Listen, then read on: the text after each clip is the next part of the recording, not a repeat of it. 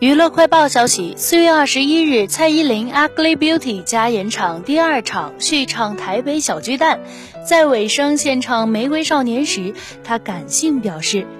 昨天叶永志结束他的生命，非常有巨大影响力的一天。如果过了二十一年他还活着的话，也许他也会喜欢唱歌跳舞，也许我们也会因为音乐而相遇。”这首歌献给叶永志。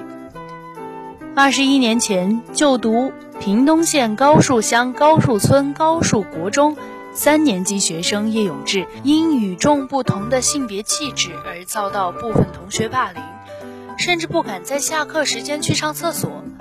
二零零零年四月二十日上午十一点四十二分，叶永志上课提前离开教室去上厕所，